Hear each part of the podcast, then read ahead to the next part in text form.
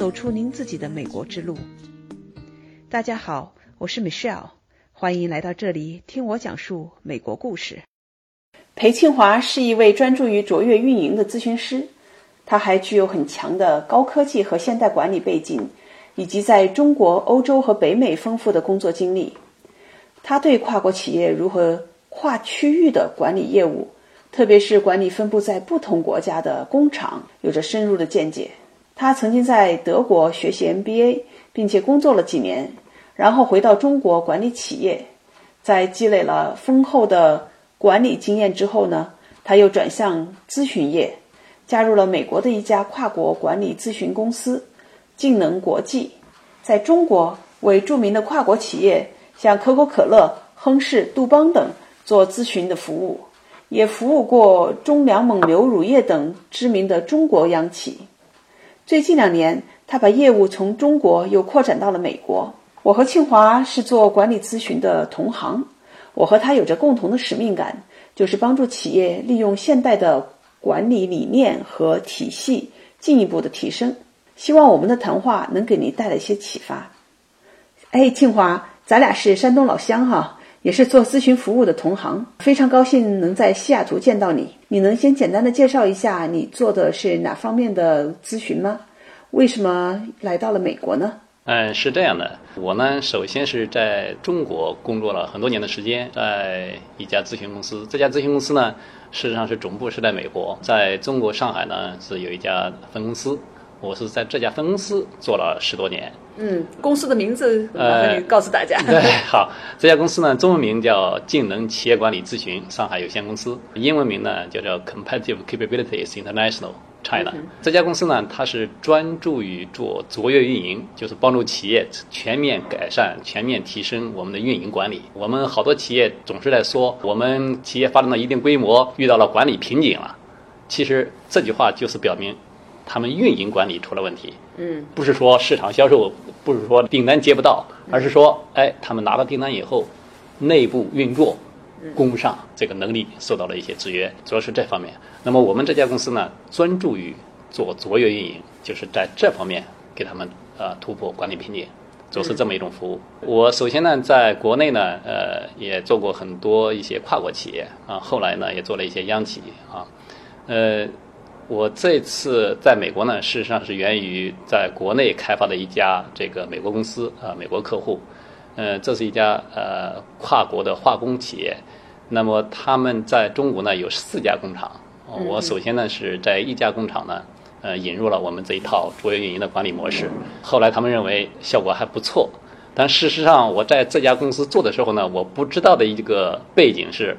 这家企业在美国找了另外一家咨询公司，也在美国的一家工厂同时在做试点。嗯，他们自己内部有一个把握，就是过上一年，看看中国的公司和美国的工厂哪家咨询公司做得更好，将来会决定全球的。大概四十多家工厂都要统一用这家咨询公司，用这种管理模式来去。所以他们做一个内部的测试哈，我们叫所谓的 pilot。对对对，pilot，他们选了两个 pilot。我知道的是，在中国是一个 pilot，但是我不知道他们美国同时也在 pilot。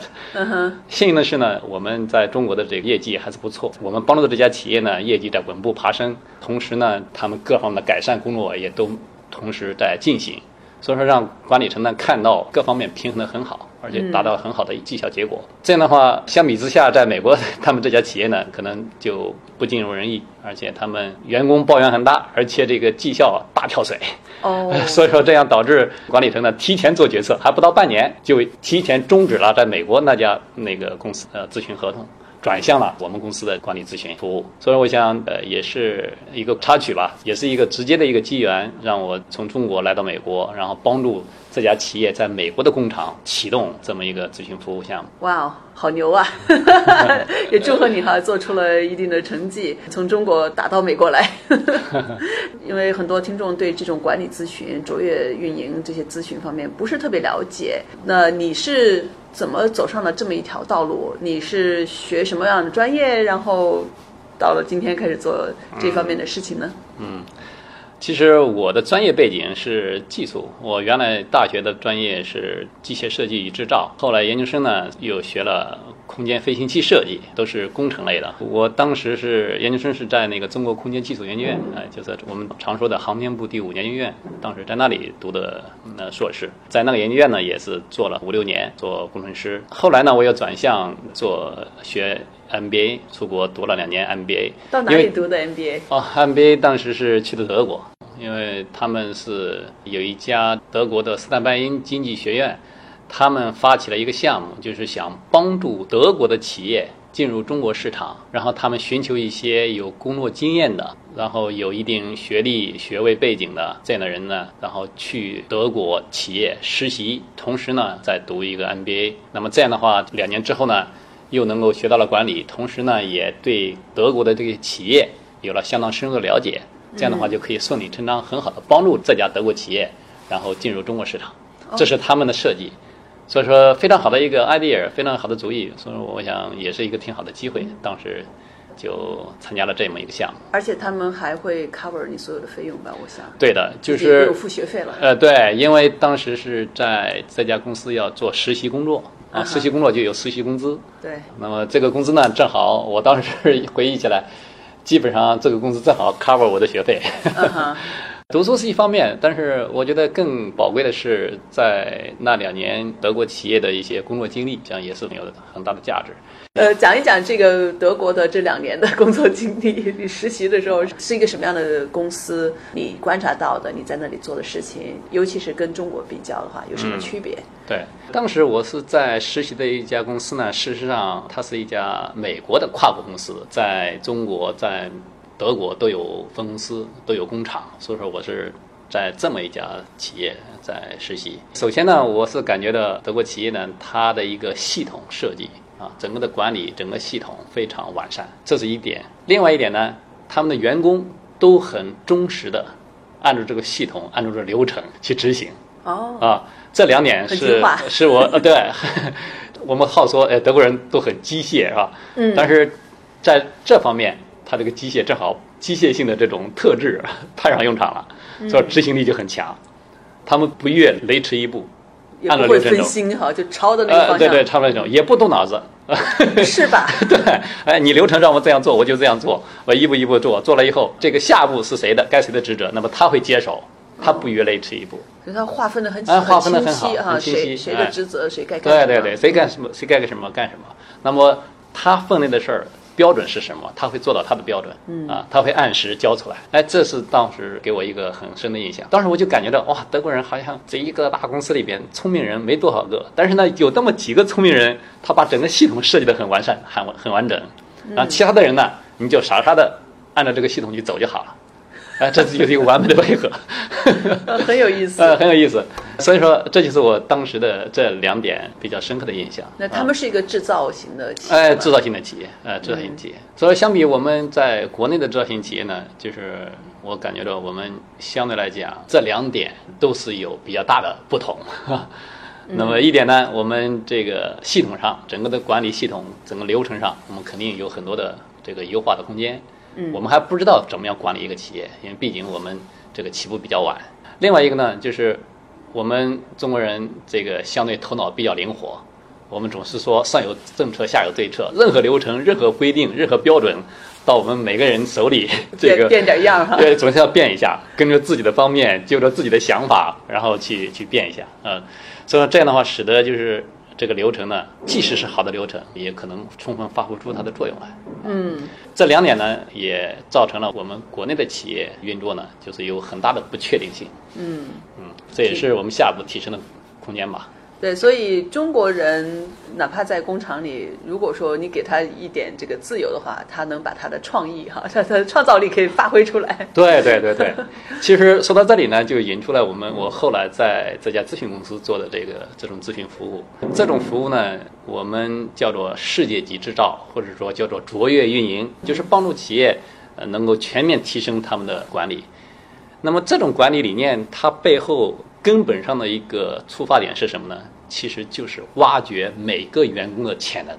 嗯哼，嗯，因为在这种理念下，每个人他都能够充分有机会能够发展他自己的这种能力，同时呢，使用他这种能力，为公司的这种业绩、为公司的绩效提升做出自己的贡献。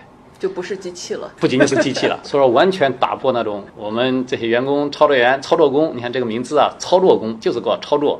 实际上，这种管理方式呢，对人才的浪费，对我们资源的浪费非常大。就应该用机器来代替。哎，如果是需要就做那种事情的话，对对对对，嗯。所以说，从趋势上来讲，特别是现在工业四点零、智能化制造，这个更不用讲了啊。那么趋势就是这样。那像只要是他不用说话做的事儿。基本上可以用机器代替。那在那之后的话，你按照他们这个 program 设计的学习这个设计的方式去给他们工作了呢，还是又自己开始发挥自己的创造力，另辟蹊路了？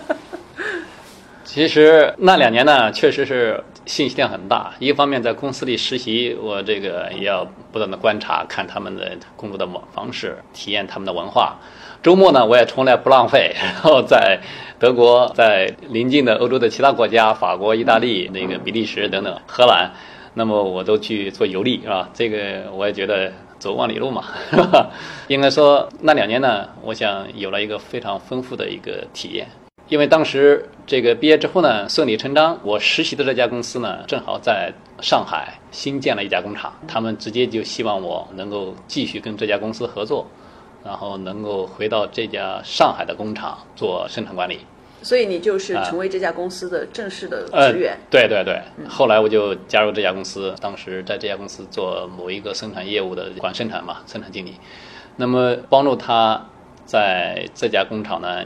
呃，启动这个新的生产线，培训新的员工，过一套质量认证啊，各方面的认证，好多的认证，然后包括上这种呃 ERP 信息系统等等等等，反正整个一个新的工厂所需要做的事儿，我们 我都经过了。应该说这家工厂呢，还是后来还是比较成功，可以说作为这家公司在上海的一个生产基地样板，向客户展示我们的产品、我们的工艺，促进市场营销，应该说起到了应该有的作用。对他们来讲也是一个很好的投资哈，哎，寻到比较好的人才，然后经过两年的培养，能够发挥作用。哎，他这个项目设计呢，应该说从一开始到后来的这个结果，达到了他预期的一个目的。嗯哼，哎，那是哪一年回到上海？我其实已经很多年了，那是两千年回到上海。两千年回到上海。两千年回到上海，然后在这家公司做了几年之后呢，后来事实上我就又开始做这个。这家公司推推动了那个精益管理系统，啊，是这只是现代的一套一套管理理念管理的，然后在这方面呢，我又做了很多的工作。能不能给我们的听众稍微讲一下，用很浅显的语言讲一下精益管理是怎么回事儿？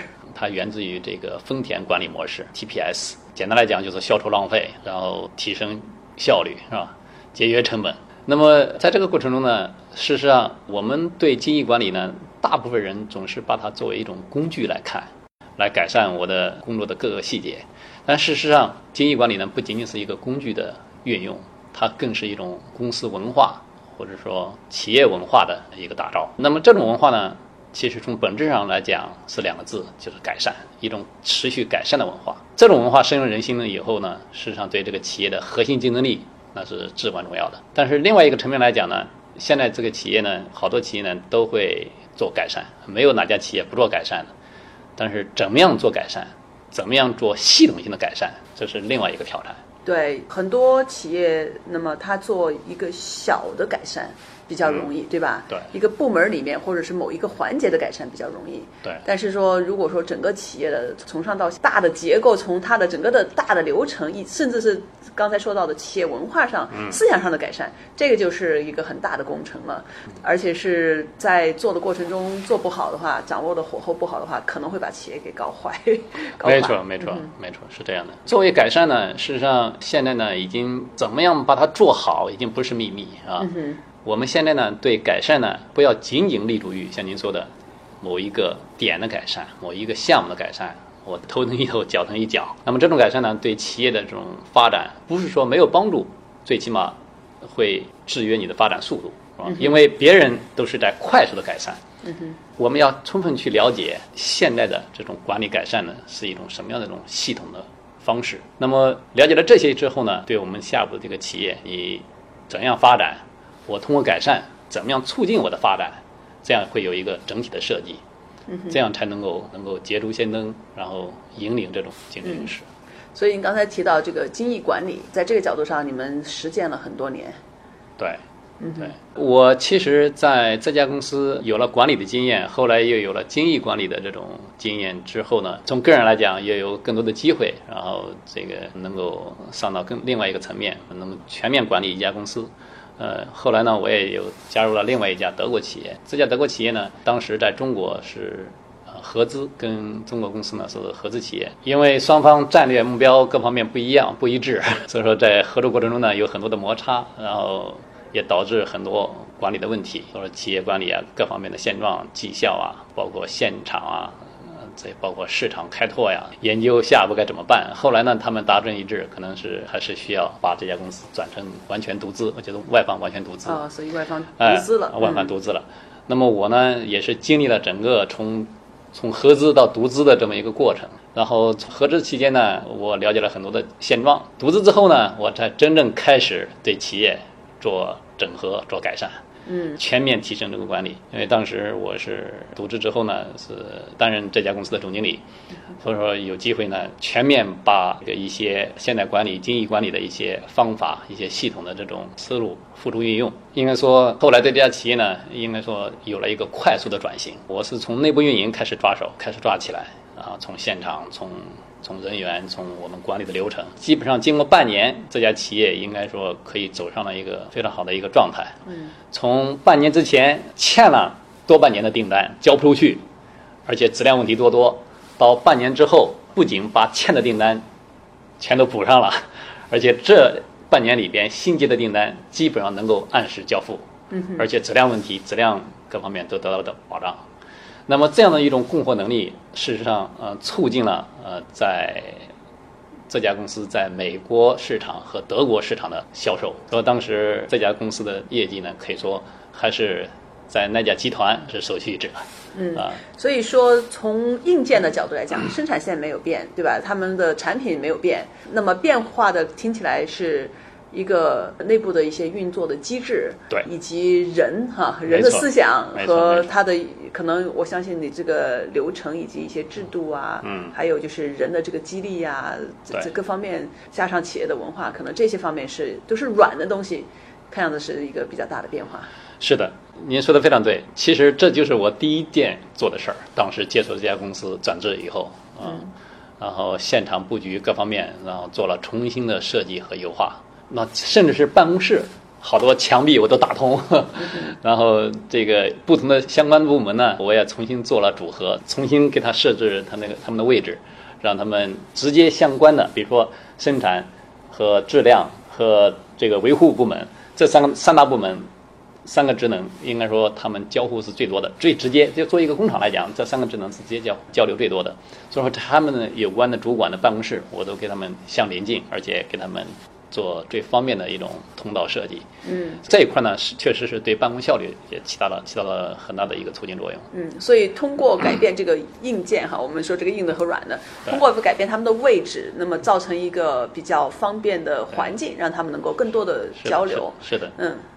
那么这背后呢，还是有管理的一种理念的一种驱动啊。你怎么样看这件事儿，去改善，往什么方向去改善，要做些什么事儿？其实背后是秉承了一些管理理念的。这个我们员工士气非常高，我们上楼下楼都跑步，跑着上下的，就是那种干劲儿啊，那种激情啊，啊，这是这是那么一种状态。你当时做了些什么事情把他们调动起来呢？就是还是两个字。就是改善，有一种承诺，你有一种信息，一种目标，或者说对这家公司，我接触之后有一个什么样的规划？我们这家公司要怎么样发展？用管理的术语来讲，就叫愿景。对，愿景和使命啊，愿景和使命。其实这些方面呢，作为管理者呢，你首先想清楚，想清楚了以后呢，把这些信息传递给员工。嗯。那么接下来呢，那不是说光动嘴皮子啊，就只是说这些画饼而已，真正要开始做，开始按这个规划。去落地，然后真正做出你承诺的，嗯，让员工看到你计划的效果达到了。然后对员工的待遇回报这方面呢，我其实我一样也是在一开始有了设计。你比如讲，当时好多员工呢都是拿计件工资，嗯，所谓计件工资就是他这个做多少，按一定的单价，一件多少钱，然后这个算给他工资结算。那么在之前呢，计件的单价呢？一直都是在降的，一直在降。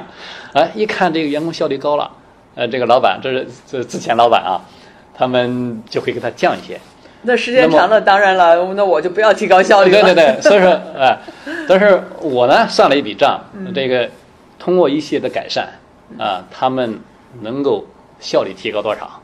如果他们做这样的改善，如果是按他们按照这样的标准去做，他们无论是效率还是质量各方面啊，计件下来，他们会提升多少？嗯。然后我把这些提升的空间拿出百分之十到百分之二十来。返还到员工，我把你的单价再给你提高，这个账完全可以算的。对啊，事实上公司还是赚大头，赚百分之八十好了吧？对够大了吧？那百分之二十返给员工。嗯，这就激发了每个人的内在的这个动力了。对，所以说当时那个员工说：“哎呀，破天荒，我们第一次单价是提升的，而不是下降的。”嗯，就就只是举一个例子，就是类似这样的事儿。总的来讲呢，就是我们有目标。我们有计划，我们有承诺，我们有结果，有回报，然后这样的话，事实上是一个良性的循环。啊对。那么在这个过程呢，当然我也有一个很重要的环节，就是给员工要做培训啊，因为员工他们不知道怎么样做是好的，是吧？那么我们要教他们该怎么样做事，该怎么样这个行为，甚至是不仅仅是工作上的培训。他们业余我们要做些什么？开会的时候都会讲到。你比如讲，好多员工他们一个月工资几千块钱拿到了，拿到了之后，他们就干嘛了？出去赌博去了。哦。一夜之间没有了。这个一个月的工资没打水漂了。好，下个月再发工资，还得一个月呢。所以你说这一个月的生活他怎么办？所以你们会给他们做一些财务管理方面的培训？对，其实类似这些，就是这种，就是不仅仅是培训了。可以说是一种教育，所以对员工的教育，我们也会顾及。因为当时我是感觉到强烈的一种责任感。那么作为企业管理者呢，希望他们能够在这边能够好好的工作，能够为公司做贡献。当然，我们也是希望利用这种机会呢，然后对他自己这种下一步的人生能够有个很好的一种认识。所以说我当时感觉着我们有责任，有这种教育的责任。不仅仅是培训他操作技能、这工作的这种技能的那方面的责任。嗯，帮助他们成长，对，帮助他们成长，对吧？能够自己更能够把握自己人生的这么一个人。对对对对，因为这样的话，事实上，呃，一句话就是发展员工啊，这一块呢，事实上在现代的管理理念里面是极为重要。就是说，一个企业的发展其实是通过员工发展来实现的。确实是这样。嗯，尤其我们现在在的，因为我是一直在高科技行业，对，呃，高科技行业的话，这一点是更重要的，因为它高科技的核心就是人嘛，对对对对，对吧？还我们都没有那些很多的什么机器啊，其他的东西，是的，这些人又都是高级知识分子，嗯，呃，每个人其实是会看到，哎，我的下一步应该怎么走？那么在当这个公司看不到前途的时候，他们就会离开，对，所以我们也确实是要帮助员工去规划出他的。职业的发展的道路，让他能够不光是说在工资上，在他的级别上成长，嗯，你更重要一点是让他自己看到自己各方面的能力在成长，他知道这个公司给他提供了很好的平台，所以他愿意去在这儿待下去，对，做出更多的贡献。是的，是的。我们访谈的下部分会在下一期播出，清华将为我们介绍一些常见的管理理论和工具，并且分享一个他做过的中国企业的案例，来说明。他是如何利用技能国际的咨询体系，帮助这家企业进行转变，提高他们的运营管理和绩效的？期待与您下期再见。